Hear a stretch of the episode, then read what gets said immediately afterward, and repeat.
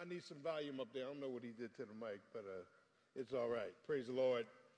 Um, tonight we're going to, um, I'm going to start a compilation of sorts on the patriarchs, learning from God's leaders.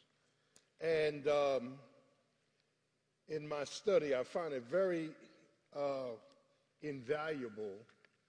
Uh, some of the things that uh, took place in their lives are, are exactly what we tend to struggle through their strengths, their struggles, their strategies. And tonight, our patriarch is Abraham. And um, what I'd like to do is, I want um, to quote Romans 15:4. We've been there before. Um, you can write this down. And Romans 15:4 says, "Whatsoever things were written aforetime, that means in the Old Testament, were written for our learning." Now let's stop. Um, God, the Holy Spirit, is multifaceted.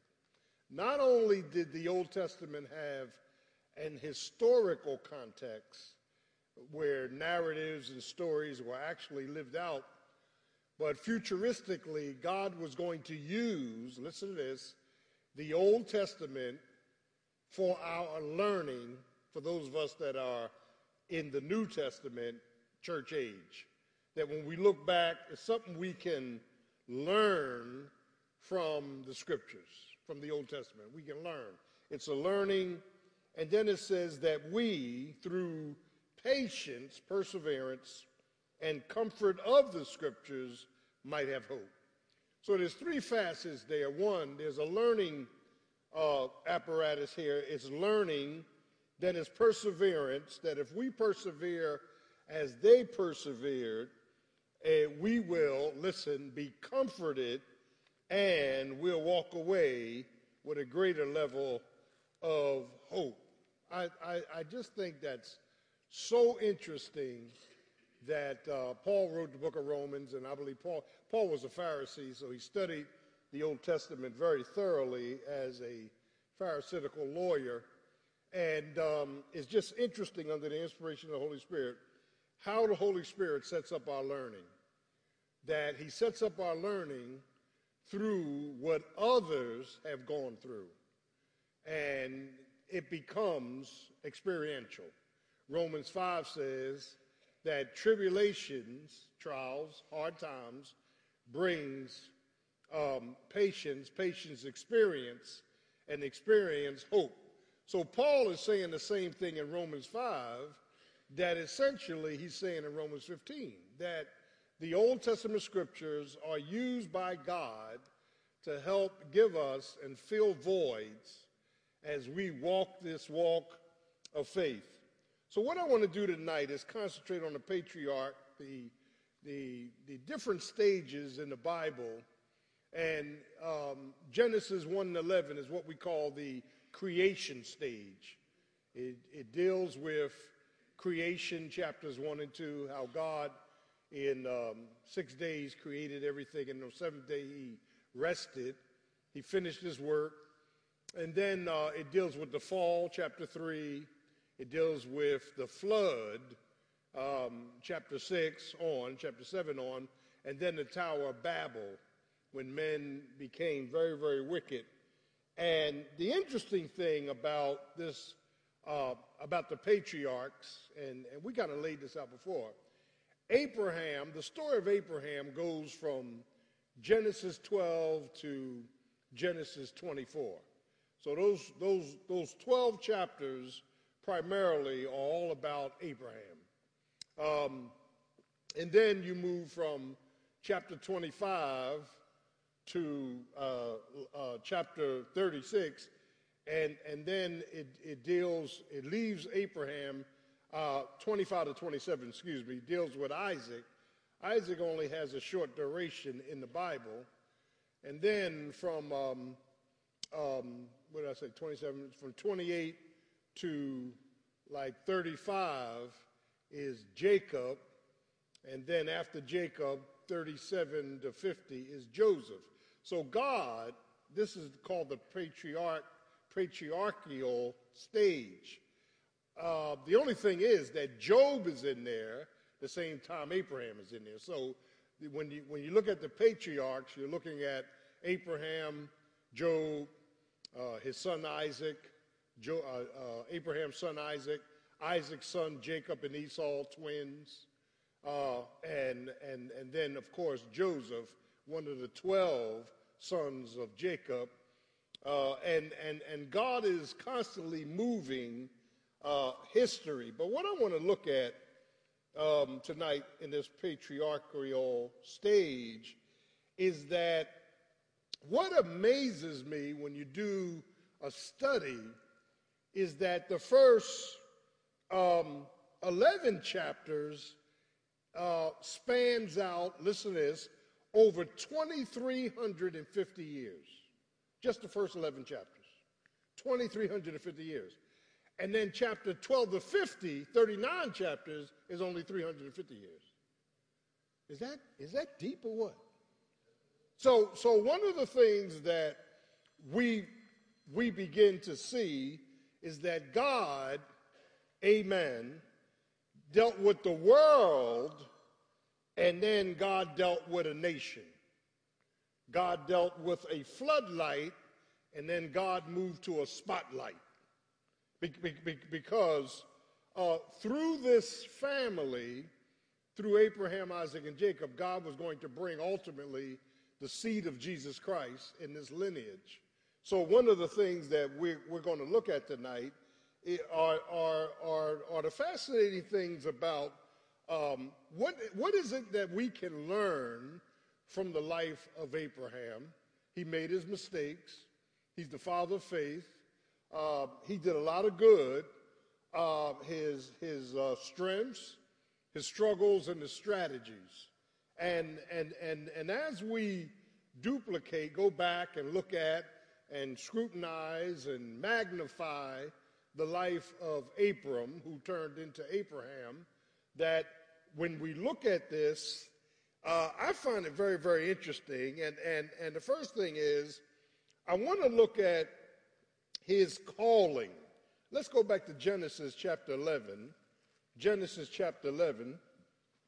Amen. And, and we're going to find out some fascinating things. Genesis chapter 11 is about the Tower of Babel. And, and uh, God is upset and angry because these men suppressed the truth as they did in Romans 1. They didn't want to, they didn't, they didn't want to retain a knowledge of God they wanted to build these ziggurats. They wanted to build these towers. Uh, and, and the same Holy Spirit that brought man together at Pentecost was dispersing men in Genesis 11. Same Holy Spirit. He just did the opposite thing. Okay? And he gave everybody a different language so they could not understand each other. And, and, and, and, and then when you get to uh, uh, uh, chapter 11, Hang in there with me. And, and, and verse 27, turn there. Uh, I want to kind of pick up the story of Abram, his family. Now, these are the generations of Terah. Terah begot Abram, so Terah is Abram's father. Nahor is his uncle. Haran is an uncle, and, and Haran begot Lot. So we're starting to get a genealogy on the characters that are, that are forthcoming and Haran died before his father Terah in the land of his nativity in the Ur of the Chaldees. Now, the Ur of the Chaldees is like 12 miles from the Garden of Eden. It is a seaport and it is a wicked city. All right, so we see wickedness in chapter 11.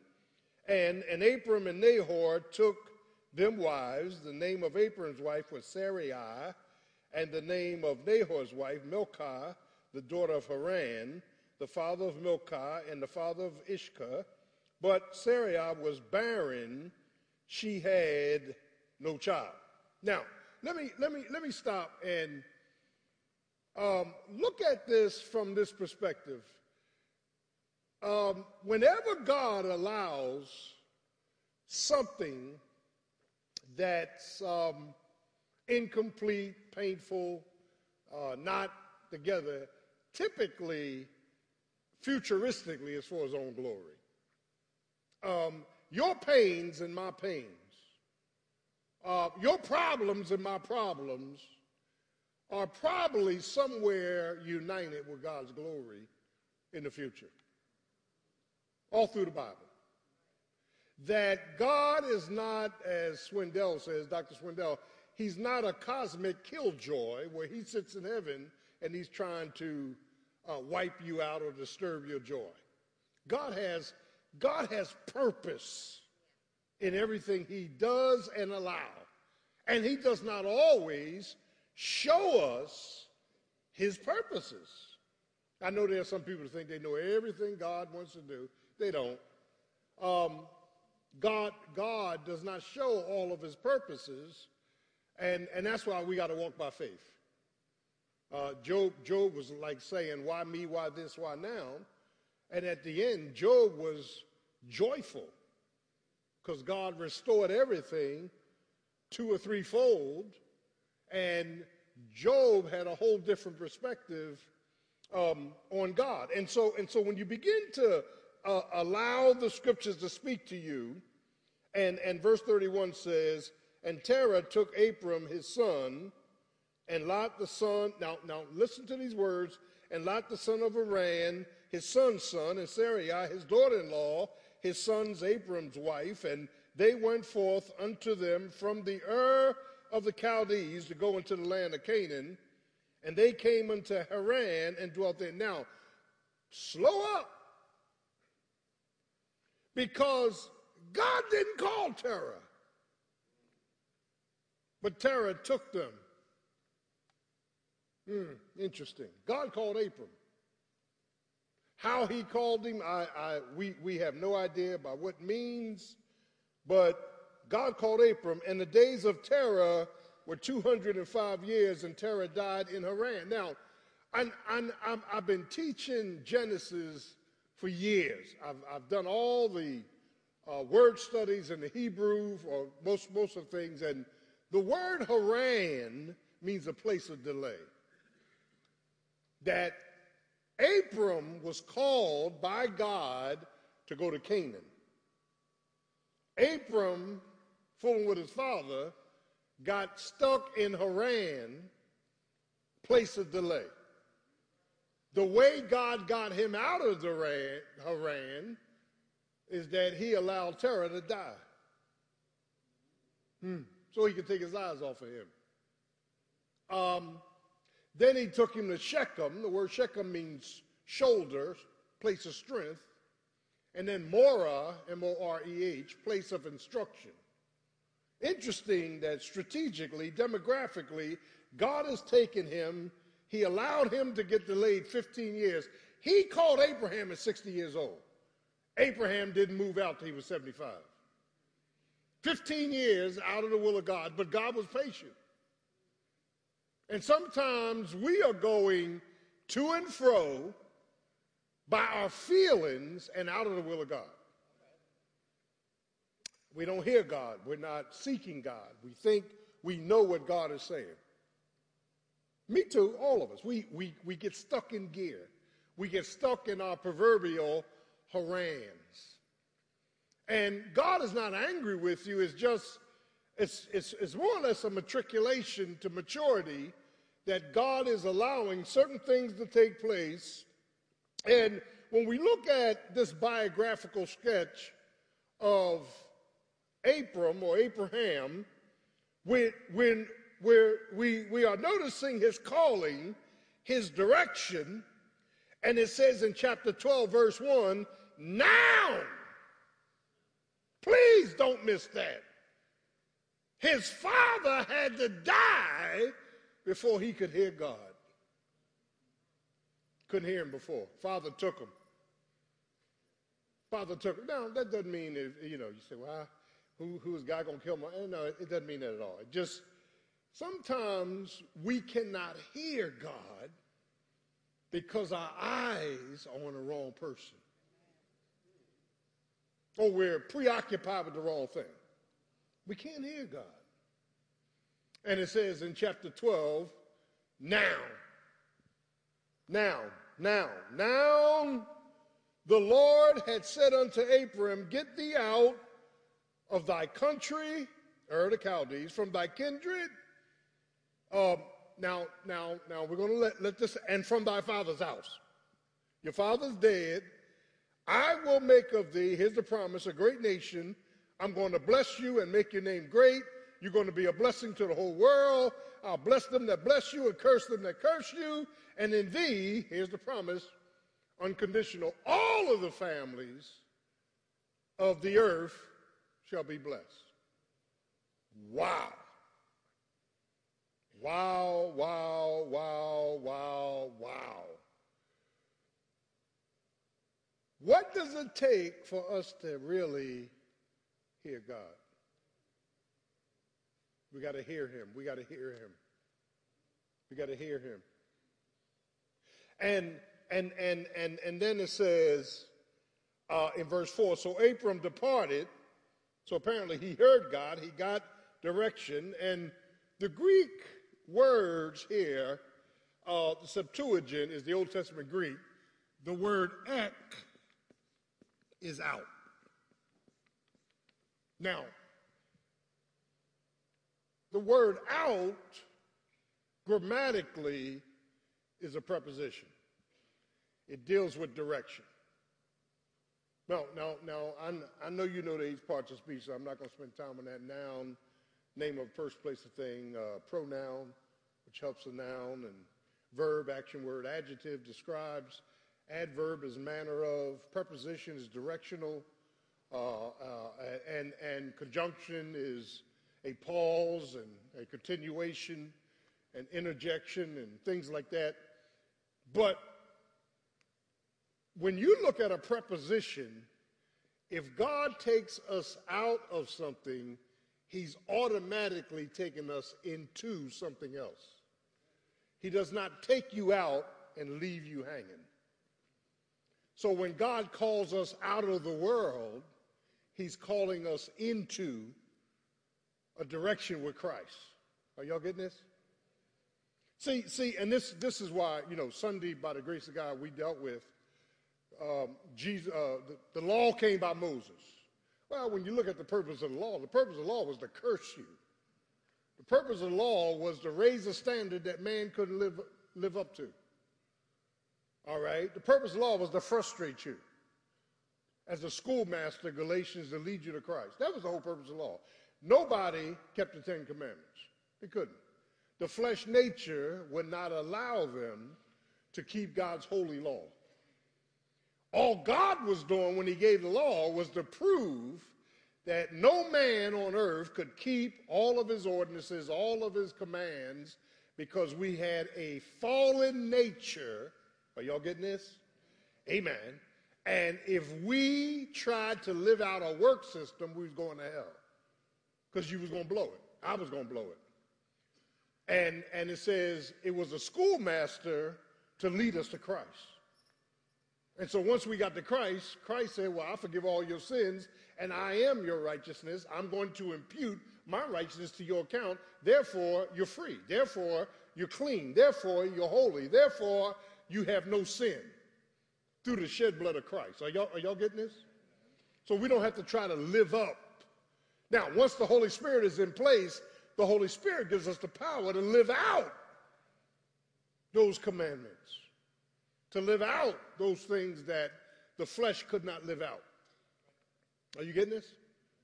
When I got saved, I said, well, I, uh, you know, I wasn't no heavy smoker, but I like smoking. Yeah. Like doing a whole lot of things that I can't take credit for because they were attached to my soul. I loved them. I love doing them. And something you love is not easy to just get rid of it. Do I have a witness?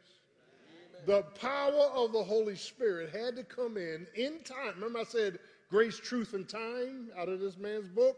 In time, the Holy Spirit, uh, amen, the, the more truth I got, the more word I got, the, the, the new nature started growing and became stronger than the old nature, which was with me all my life.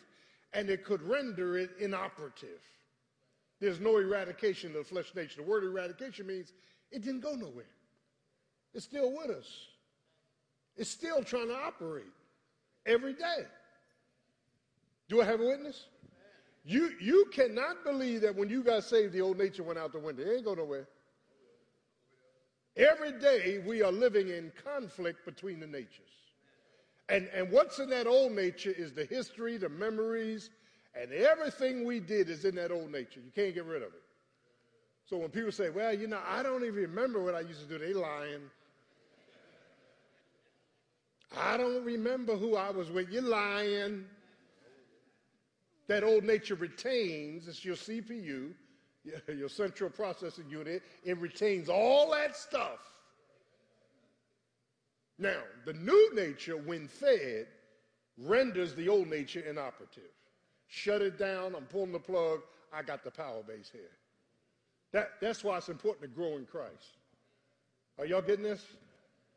Um, now, a lot of denominations don't get this teaching. So they're under a work system. When they come to church, they put on fronts like they're perfect. They dress like they're perfect. I, you know, you ain't more holy because you wear a dress down to the ground and you don't put makeup or lipstick. You ugly, you ain't more holy. You, you can forget that. that. That's out the window, dog. And you got denominations that got caught up in all that. Talking about uh, we don't do our hair. Baby, you need to do your hair. Or go buy one. You need to do your hair, baby. Don't, don't come walking up here with all them naps. Do your hair. You know, and, and, and so the, you know, these denominations get caught up in this stuff thinking they're more holy. You're not more holy. Holiness is from the inside out. Holiness not from the outside in.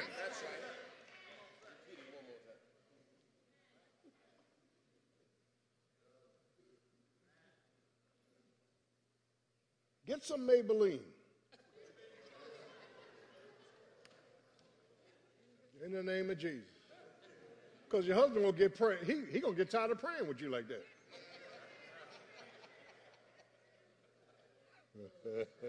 Here we go. Here we go.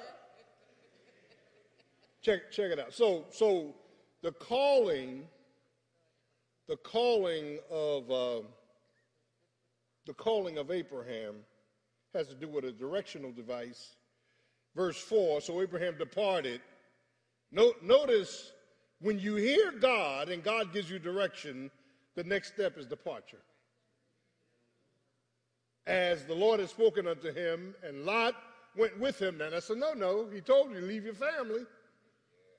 See, him and Lot, see, him and Lot up the line gonna have some problems. All right? And Abram was 75 years old when he departed out of where? Now he was called at 60. He got stalled 15 years. See, see, here's what I try to tell believers. And I know I'm a little dogmatic, but here's what I try to tell believers. God will forgive you of any sin you commit through the shed blood of Christ. God will restore you. God will help you out. Da, da, da, da. The one thing we can't get back is time. Can't get the time back. So if I'm wasting my time being out of place, that's just a waste. I can't get it back. Do I have a witness? That, that's why the Bible talks about redeeming the time. You know, talking about, well, I'm, you know, me and my husband ain't speaking, we mad. How long that's been going? Three weeks? Are you kidding me? You can't get back that time. Neither one of y'all going anywhere because nobody else wants you. So you might as well just go on and reconcile and redeem. That's a whole nother sermon there, Paul. Redeem the time. Um, verse 5 And Abram took Sarai his wife, and Lot his brother's son. Look all these people. And all the substance they had gathered, and the souls that they had gotten in Haran. See, see the baggage? When we are out of the will of God, we accumulate baggage. All, all, all. We, we, we are accumulating baggage. One, one of, um, and, and, and listen, I oftentimes deal with it. My baggage in the world weighed me down in Christ. See, see, all the years I was out there partying and running and getting high and carrying pistols and acting a fool, as my grandmother said. When I got saved and wanted to live right, the baggage came back. The baggage came back. You know, and, the, and see, the baggage is the history of what we used to do and confidence we used to have and how we reacted and da da da da da da da. You know, and uh, it can weigh us down in Christ. It can weigh us down in Christ. You know, and and and uh, so my point is, and, and, and God's got to renew our minds. God's got to rejuvenate us so that we, we are open to hearing, you know, God. So the souls, and they had gotten verse 5 in Haran, and they went forth to go into the land of Canaan, and into the land of Canaan they came. Now it's interesting, there, there's direction, there's departure, there's destiny. The destiny, the destiny of his calling is to get to Iran. That's where God wants him. Now, we, we don't need to look at this demographically, we need to look at it metaphorically. Where, where, where is God calling you to go, to be at, to do? Da da, da da, da da. That, that's the way we got to look at this thing. And, and we started our scripture off on uh, Romans 15 4 that the things that happened before time, Old Testament, happened for our learning, and through perseverance and comfort of scriptures, we might walk away having hope. That if God did it for him, God will do it for me. That, that as we pattern the steps of Abraham and we see this, there, there is a purpose, there's a preparation, there's a progression, there's a persuasion, there's a promotion. And so Abraham, verse 6, 12 6, Genesis 12 6, passed through the land unto the place of Shechem. That word Shechem means shoulder, strength, unto the plains of Moreh. Moreh means instruction, and the Canaanite was in the land. Now, now notice, all right, I get out of Haran where I'm stuck at. I'm stuck for 15 years. I got to get out of here. I get to some strength in Shechem, but I need to hear from God in Moreh. I need some instruction as to what God would have me to do. And the Lord appeared unto Abraham and said, Unto thy seed will I give this land. Why? Because he's in Canaan now. And there, there in Canaan, he built an altar unto the Lord who appeared unto him. He removed from thence unto a mountain on the east of Bethel, pitched the tent, amen, uh, at, at Bethel on the west and Ai on the east and he built an altar and he called upon the name of the Lord. So this is significant because these three things symbolizes the fact that he was in fellowship with God. He built a tent, he called the name of the Lord. He, I mean, he built an altar, he pitched a tent, and he called the name of the Lord. When you see those three things, he's in fellowship with God. He, he, he can hear God. He knows what God wants him to do, eh, X, Y, and Z. And, and that's why I, I have a problem as a pastor when I hear people on TV who's supposed to be pastors and bishops and telling about you need to reinvent yourself. Well, where's that in the Bible? You don't need to reinvent yourself. You ain't doing about reinventing sin. You need to let the Holy Spirit transform you, renew you, rebuild you, remake you, remold you, and get your backside where God wants you to be. Get where God wants you to be. Am I in the will of God? That's the critical question. Am I? Why? Because in the will of God is where all the blessings are going to be.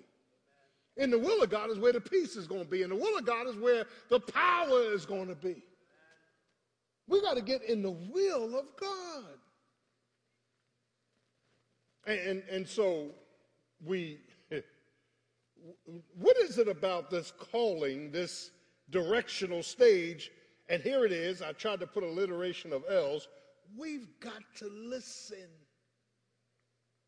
We've got to listen and not not, not, not listen to family, not listen to friends, not listen to other, listen to God.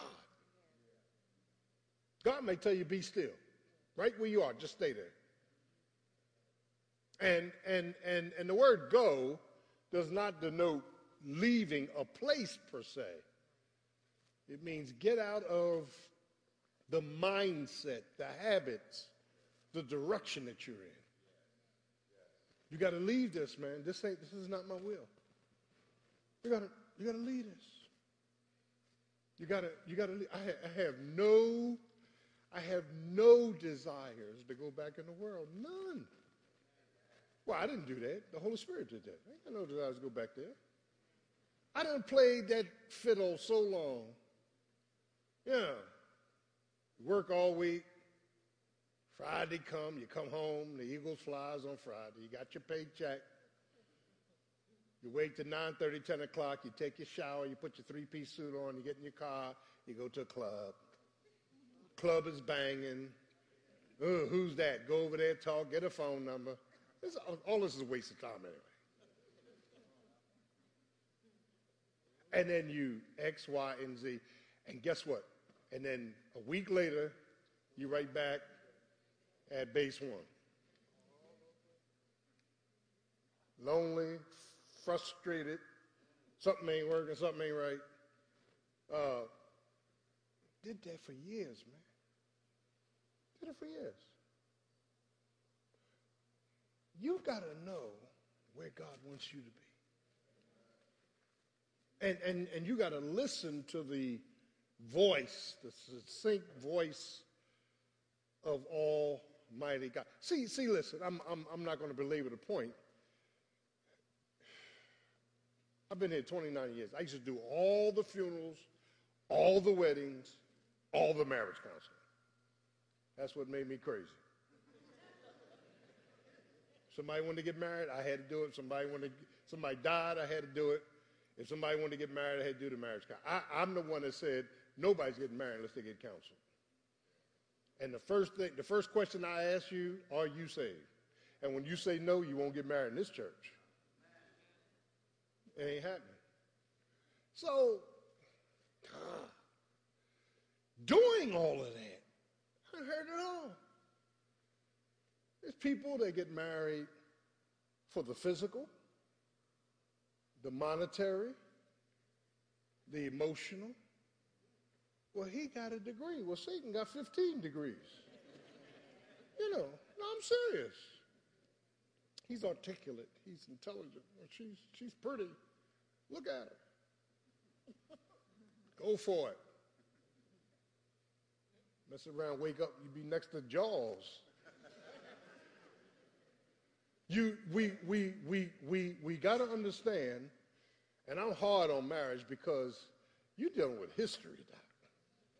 you ain't dealing with that person you want out. You're dealing with history. Nobody's perfect. Everybody got issues. And there's some things that are hidden you can't see. Are y'all going to say amen? amen? Yeah, there, there, there, there's some hidden things that you can't see. In the name of Jesus. And there's hidden things she can't see. I did I did I didn't know I was I didn't know I was marrying into all of this. Well, because you rushed it. I see it every Sunday. You rushed it, baby. You, you know, you're marrying history. You're marrying history. So the, the fact of the matter is, when we look at our history, our history's messed up. It's messed up. It's a sum total of all of our psychological reasoning and thinking. And, and trust me, as I try to love you, Mom and dad, who's dead in heaven, they keep popping up. You know, I ain't like the way my mother talked to my dad. So now I'm looking at you. Tried sucker. Tried sucker. You, you, know, we got all kind of stuff going on up here. It's tight. And you got to, and you got through through the power of the Holy Spirit, you got to work through it. And then some of y'all just crazy. And see, counselors don't like to call you crazy, but I'm the pastor. You're crazy. You're just as crazy as a bed bug. And amen. Yeah, you're crazy. You're crazy. You're crazy. You're crazy. You're crazy. You're crazy. Crazy. And so, so, so, so the fact of the matter is, we got to be renewed in, in the spirit of our mind. Our hearts got to be renewed. The Holy Spirit got to get in touch with us because we are, you know what's centralizing with all of us?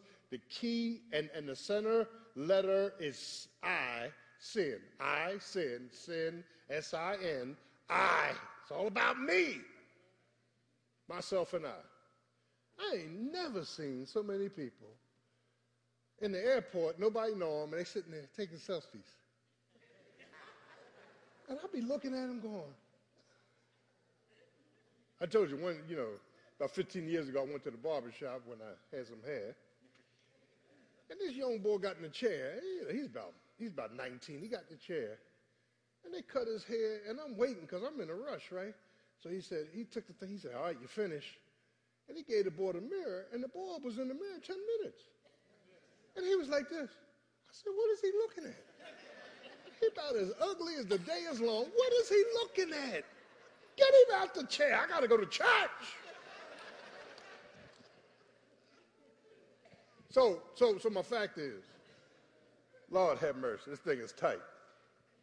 So, so the fact is that Abraham, his whole direction, he picked up baggage, he picked up baggage, he fellowship with God, and then verse 9, chapter 12, he journeyed going on still towards the south.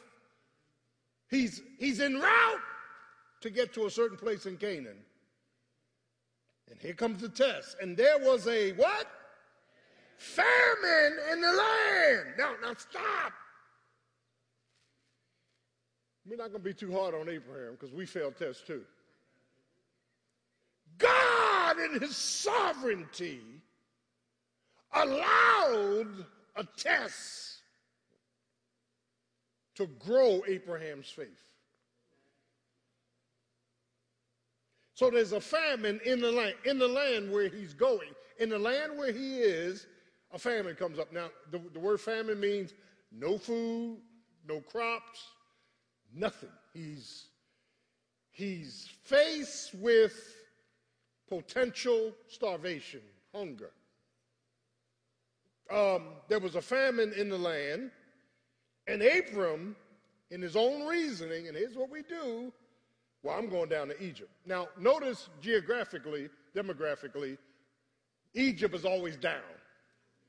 It's representative of the world. Are y'all getting this? So, what made him go down into Egypt if God led him this far? Why didn't he just sit there and say, Lord, there's no food, and, and just trust the Lord? Now he's reasoning, I got to go where the food is. Yeah. And and the problem with us is that when the test comes up and when when times get tough, instead of us just being still and let God be God, because He can furnish a table in the wilderness. Can He do it? We decide the best thing for me and my family is the go down into Egypt. Now, let me tell you how you know when you're out of the will of God. There's a whole bunch of confusion.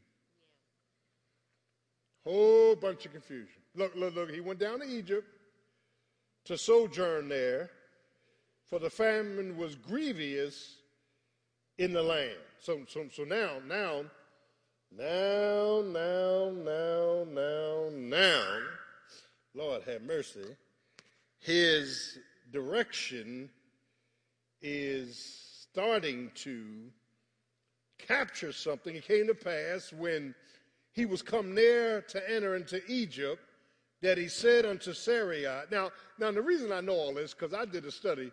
Josephus, the Jewish historian, who was a historian, he was a Jew.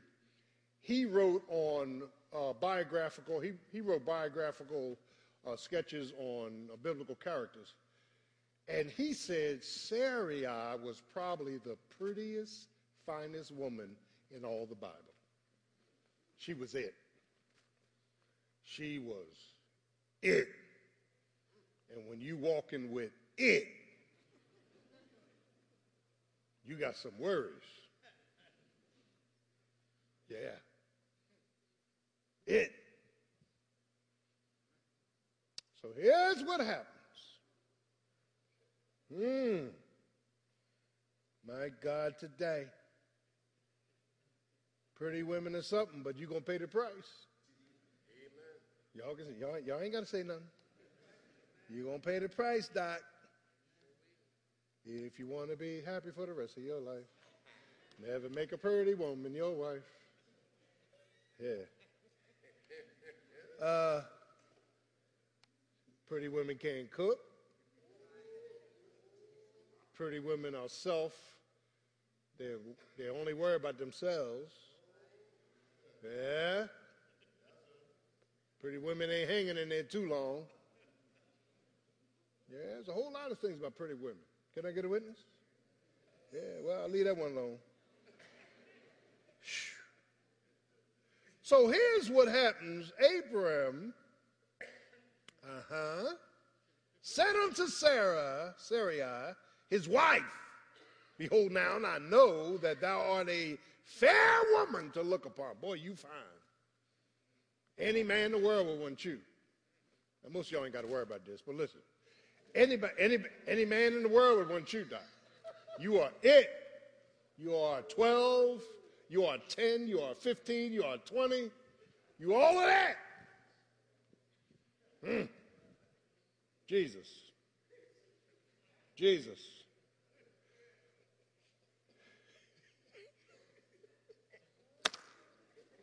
Can, can, I, can I stop and tell y'all a joke? Can, can I stop and tell y'all a joke? Now, you know I was in the military seven years, 68 to 74, during the Vietnam conflict. And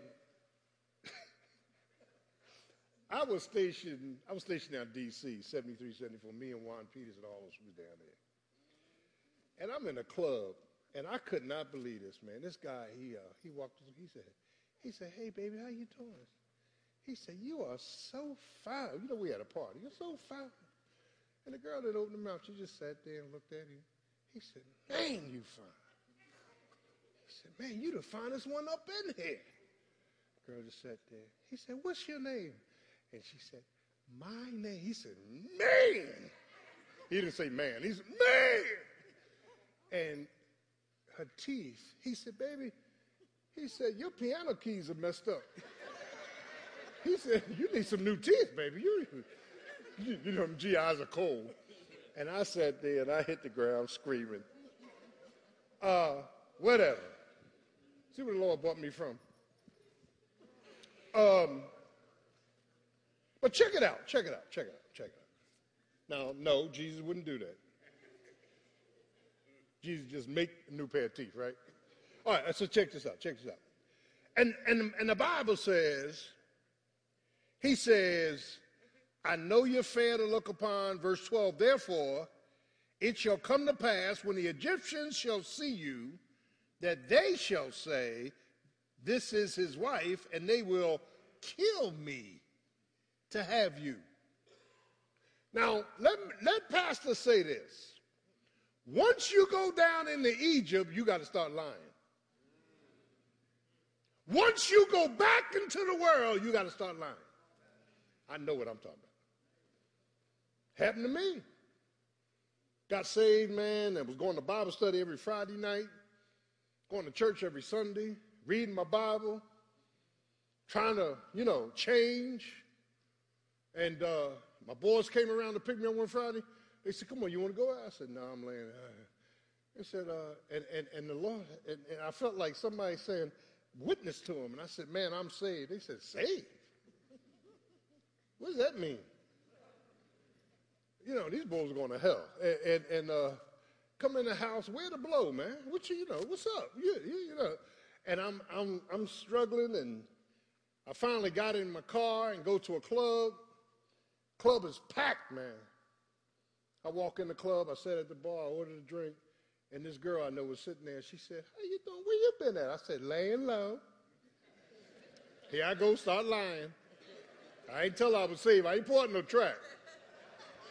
I said, just laying low, baby, laying low. You got to start lying.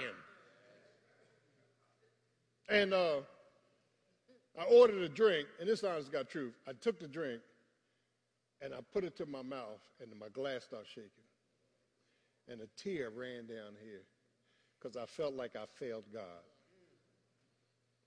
And I heard the voice of Jesus so clear in that club. This is what he said. He said, I understand. Going home. I love you. Boy, if that had been church folk, uh-huh. Look at, look at, look at, you drunk. Uh, you know what? You need to repent. Isn't God patient with us? Isn't the Lord patient with us? Isn't the Lord loving?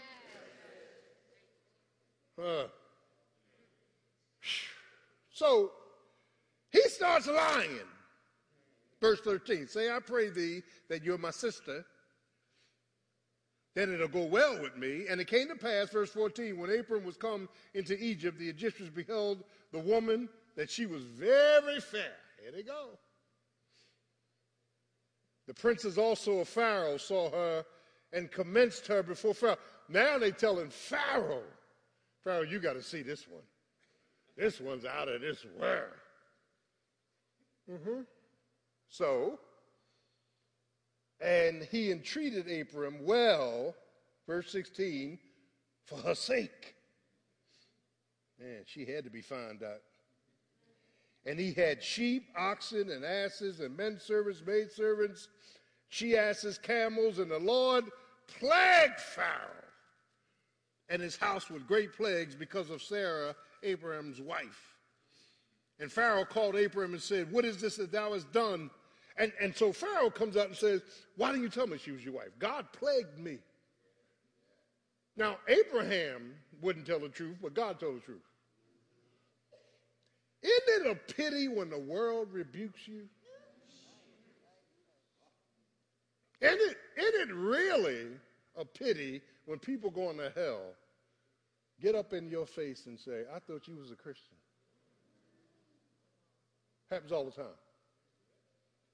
Happens all the time. And, and so Abram, I mean, these, these are just the experiences of Abraham. And here's what happened, verse chapter 13, real quick. And Abraham went up geographically out of Egypt, he and his wife, and all that he had, and Lot went with him unto the south. And Abram, now, now, now stop because I don't want to run out of time, but I want to set the stage here. Every pit stop, you're picking something up. Say, picking something up. Every time you and I at a fellowship, we're picking something up. Guess what Abraham and Sarah picked up in Egypt? A 19 year old handmaid named Hagar. She gonna come back and haunt the family. Y'all ain't getting this. Just pick them up. Pick them up. Me and Sister G was raising our three kids. I said, baby, I'm working at church full time. You there with me? Well, you know, you're working there. I said, uh, we need to hire a maid. We need to get a maid. She said, I'm going to choose. I said, no, you won't. So Sister G said, I want somebody 80 years old with no teeth. I said, she won't come up in here, Doc.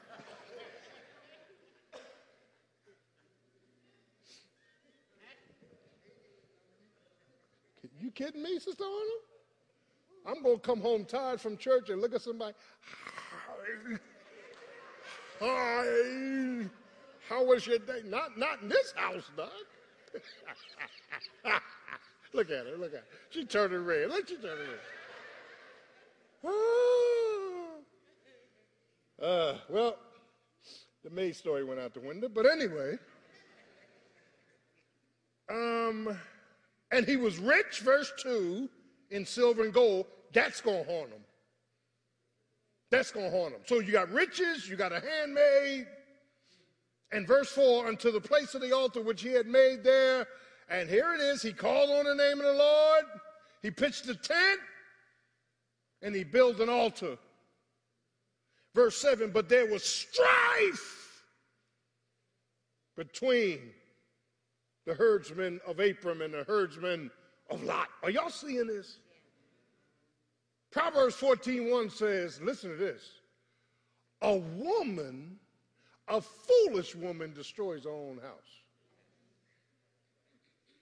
Now, that's not saying that the man ain't got to do with it, but all the stuff that we pick up on the way, philosophically, relationally, listen to your friends and your family. All the stuff we pick up on the way comes back to haunt us.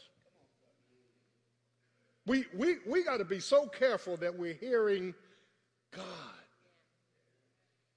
Are y'all getting this? Yeah. So check this out real quick. I'm, I'm, I'm moving on. So finally, um, there's strife, verses 10 and Abram tells Lot, Look, we are at odds. You're my nephew. Whatever you do, let's, let's, if you go left, I'll go right. You go north, I'll go south. Let's split the land up. And the Bible says Lot, who was saved, chose Sodom and Gomorrah because the plain looked good. And that's where Lot dwelt in Sodom and then Gomorrah. Abraham went the opposite way. Interesting. Hmm. Um, and, and, and the interesting thing is that all these matriculations, all these movements are adding to both the faith and the failure of Abraham. He's learning lessons. And we learn lessons. That everything that glitters is not gold.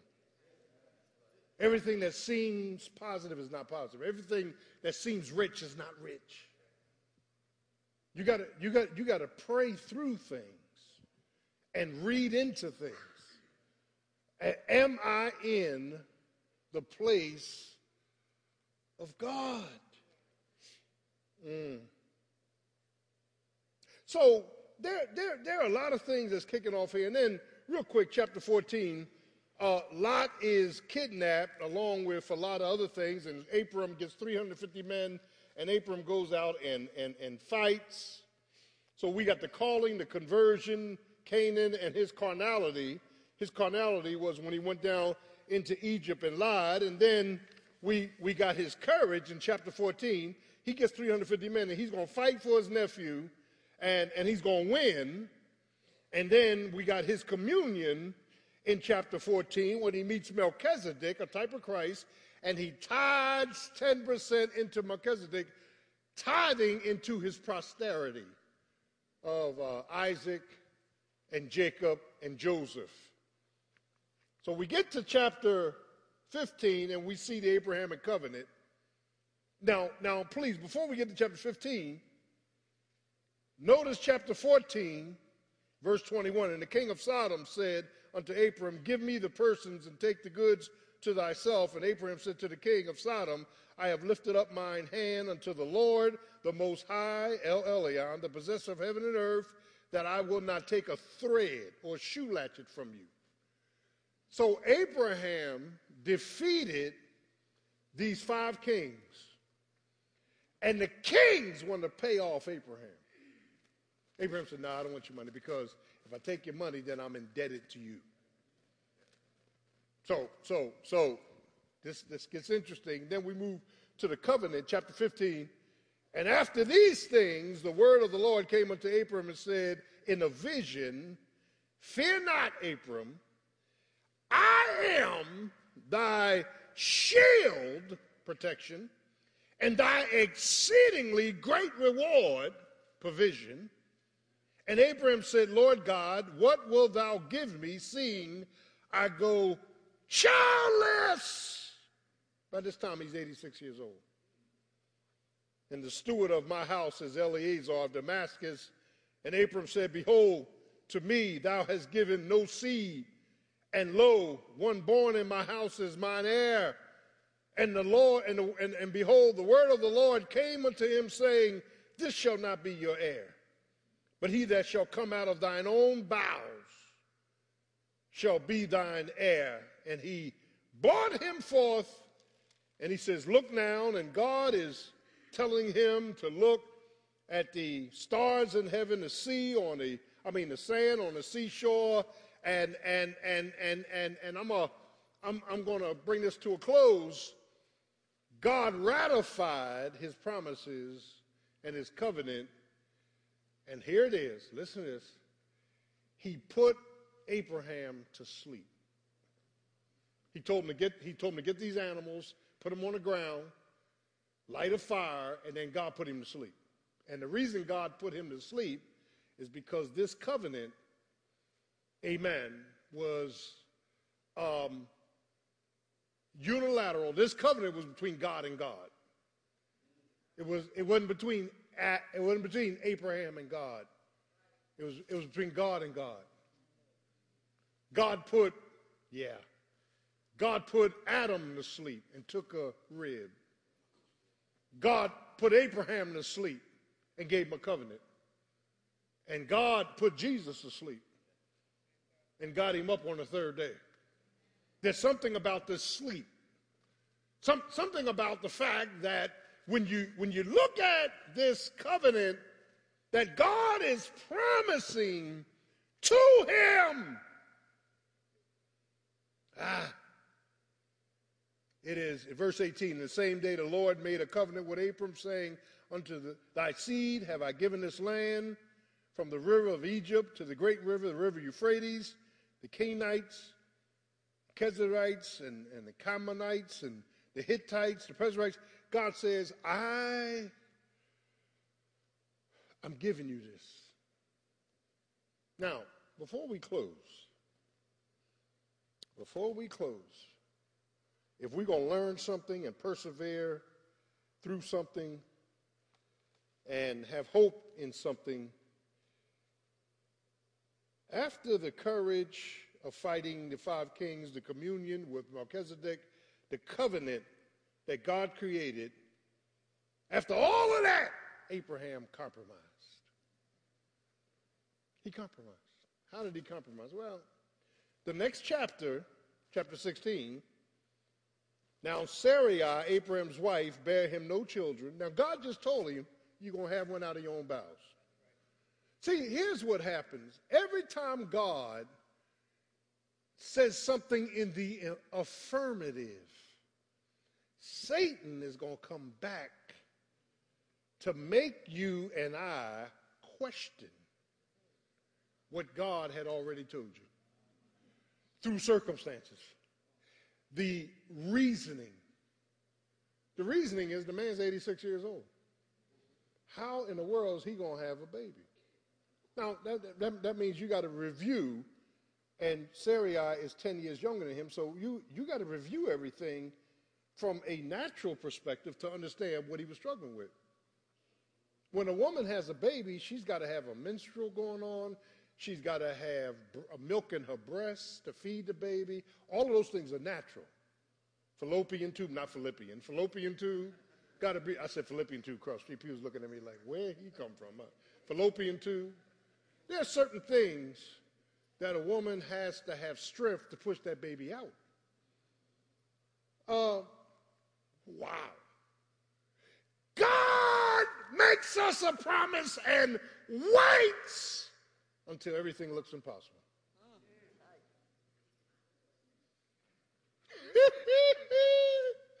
he gonna dare you now. He gonna he gonna live on. He gonna wait for you to start reasoning with your mind.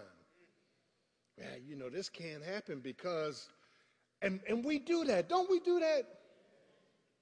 You've been praying for years, Lord uh, give me a vision. Lord, I like to start a business. Lord, I like to do this. I like to go back to school. And God, it's not that God didn't hear your prayer. God will let all the interference come in. God, God, gotta let hell break out. God, gotta let everything go topsy turvy.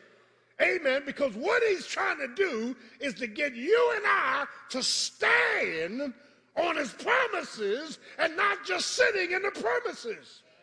God wants us to walk away saying, I don't know how he's going to do it. I don't know by what means he's going to do it, but I'm trusting him to do it. He's an impossible God. He, he, he may not come when you want him, but he, he's right on time. He's not the kind of God that's going to give me a calculation. He's not going to show me everything. But if I trust him, he's going to work this thing out.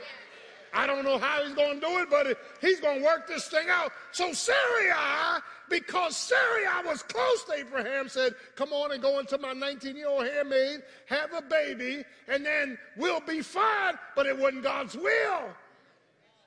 Could be somebody close to you is detouring you from God. You got to listen to him. Because after Ishmael was born, and the word Isaac means laughter. Sarai laughed when the angels came and said, You were still having a baby. She laughed. And if God promised it, He's coming through. Can I get a witness? Child of God, what, what do we learn tonight about Abraham? Oh, yeah, yeah, his strengths, his struggles, his strategy. We learn that he makes mistakes just like we make mistakes. He falls just like we fall. He fails in his faith just like he, we fail in our faith. Now go out the door with this one. The failure of your faith does not stop God's faithfulness. You can keep on failing, you can keep on failing, and God will come through because he cannot deny himself. Do I have a witness? He's all powerful. He's all knowing. He's all wise. Can I get a witness? And God is going to make it happen for his name's sake. So when you start praising him, you have nothing to do with the praise session. You can say, I was young and now I'm old. I've never seen the righteous forsaken, never seen the sea begging. My children were wayward and I prayed and the Lord saved them. My husband was sick and the Lord healed him. My wife was there, and the Lord did this for her. Can I get a witness? That's what makes God God. He lets us fail. Then he shows up. He wants you to know he's got all power. He wants you to know he's able to do far exceedingly abundantly above all that you ask or think to the only wise God, our Savior. Be glory and dominion. Be glory and dominion. I am what I am by the grace of God. I'm here tonight because Jesus showed me grace and truth. Snatched me out of hell with smoke still in my garments, put me on a street called straight. I can't take no credit for nothing. It's all Him. All Him. All Him. Stand on your feet. As every head is bowed, if you're here tonight and you want to give your life to Jesus Christ, He died for your sins, was buried, rose again, just raise your hand. We invite you to join the family of God. Or perhaps you want to join the church in your Christian experience. There one? Father, as we depart this premise, these premises, help us to realize you're not waiting on us to be perfect. You're not going to bless us based on our faith. You've got a will and a way and a word that when we're weak, you are strong. Thank you for the lessons we learned from Abraham. And help us to walk by faith. In Jesus' name, amen. See you Sunday, Pastor. 7 o'clock, 7 o'clock. 7 and 9.30, 7 and 9.30. Sign up for the marriage retreat.